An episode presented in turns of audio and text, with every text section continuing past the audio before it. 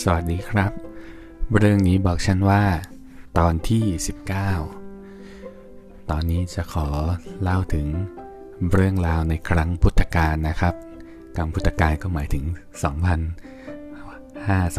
2,500-2,600 ปีที่แล้วนะครับ แล้วก็เป็นเรื่องที่ผม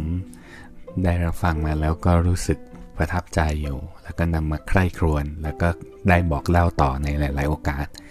ก็เลยขอโอกาสมา บอกเล่าเก็บไว้ในนี้ด้วยอีกหนึ่งโอกาสนะครับ และตอนนี้ชื่อตอนว่า ไม่พักไม่เพียรครั้งหนึ่งในสมัยพุทธกาลนะครับ พระพุทธเจ้าก็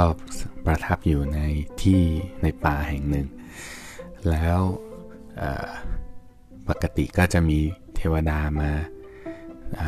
บูชาแล้วก็ รับฟังธรรมะอยู่เสมอ วันนี้ก็เช่นกัน มีเทวดาองค์หนึ่ง ซึ่งมีรัศมีสว่างสวัยไปทั่วบริเวณเลย ก็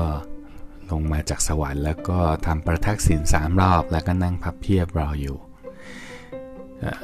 พุทธเจ้าก็รู้ว่าเทวดาองค์เนี้ยมีปัญหาจะถาม เทวดาก็เริ่มด้วยกัน ถามเข้าไปที่ประเด็นเลย ว่า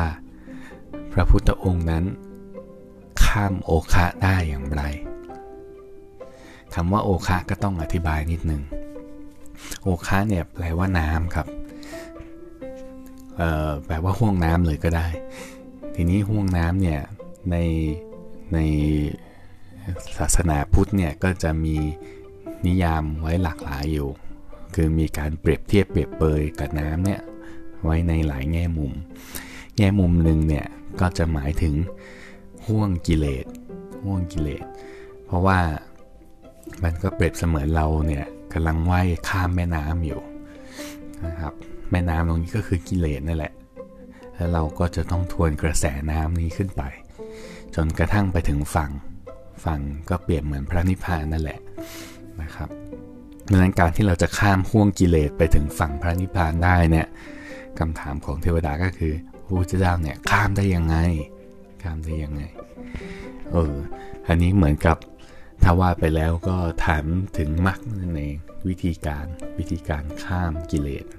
ข้ามห่วงน้ำแต่ทีนี้ขอขยายนิดนึงว่า เอ๊ะ แล้วทำไมถึงใช้คำว่าน้ำเนี่ยแทนความหมายของกิเลส ก็ถ้าเราลองสังเกตลักษณะของน้ำดู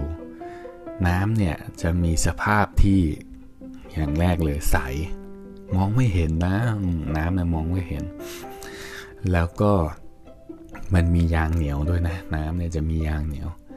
มียางเหนียวยังไง ก็คือเราลองไปแตะน้ำดูแล้วสลัดสลัด เราคิดว่าน้ำมันหมดไหมไม่หมดนะ เหมือนกับปัญหากิเลสทั้งหลายเนี่ย เราคิดว่าเรากำจัดออกแล้ว แต่มันไม่หมด มันยังติดเราอยู่ ยังมีน้ำติดอยู่ที่ปลายนิ้วของเราอยู่ สลัดก็ไม่ออกนะครับ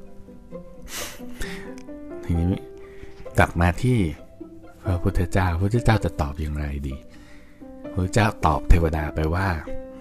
เราข้ามห่วงน้ำนี้ ด้วยการไม่พักอยู่และก็ไม่เพียรอยู่ตอนนี้เทวดาถึงกับงงเลย เพราะว่า เอ๊ะ ไอ้ไม่พักอยู่เนี่ยพอเข้าใจได้ แต่ไม่เพียรอยู่เนี่ยยังไม่เข้าใจใครๆก็บอกว่าให้ทำความเพียรให้มีความเพียรให้พยายามความพยายามอยู่ที่ในความสำเร็จอยู่ที่นั่นไม่ใช่เหรอเราจะข้ามห้วงน้ำนี้ถ้าไม่เพียรแล้วจะข้ามได้ยังไงเนวลางงก็เลยทูลขอให้พระพุทธเจ้าช่วยอธิบายเพิ่ม พระพุทธเจ้าก็เลยบอกว่าก็เลยตรัสตอบว่า ถ้าพักอยู่นั้น เราจะจมลง และถ้าเพี้ยนอยู่ เราจะลอยขึ้น การข้ามห้วงน้ำของเรานั้นจึงผ่านไปได้ด้วยความไม่พักอยู่และก็ไม่เพียรอยู่ เช่นนี้เอง เทวดารับฟังจบ ก็กราบ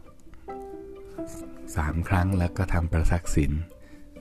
แล้วก็จากไป ว่าง่าย ๆ เทวดาเข้าใจแล้ว แล้วท่านล่ะเข้าใจไหม จบครับ และเรื่องนี้ บอกฉันว่า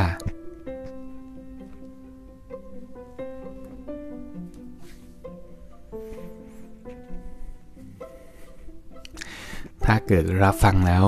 จะสรุปง่าย ๆ ว่าให้เดินทางสายกลาง มันก็ถูกอยู่ แต่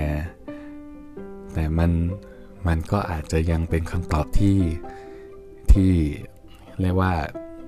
กำปั้นทุบดินเกินไป แล้วก็ขาดรายละเอียดนะครับขาดรายละเอียด คืออการที่เราจะเดินทางสายกลางได้นั้น มันต้องผ่านเรื่องราว ผ่านการพักการเพียรอยู่นั่นแหละนะครับ ใครที่จะเพียรโดยไม่พัก มันก็มันก็จะ burn เอานะครับ เครื่องก็จะ overheat ไป แล้วก็ไปไม่ถึงฝั่งอยู่ดี ส่วนใครที่พักอยู่ โดยไม่เพียรเลยนะครับ ก็จะจมลง จมลงสู่ห่วงมหาสมุทรนะครับ ใต้ทะเล เพราะฉะนั้นไอการเดินทางนั่นแหละ การเดินทางก็จะต้องมีพักมีเพียรสลับกันไป แต่เต็ม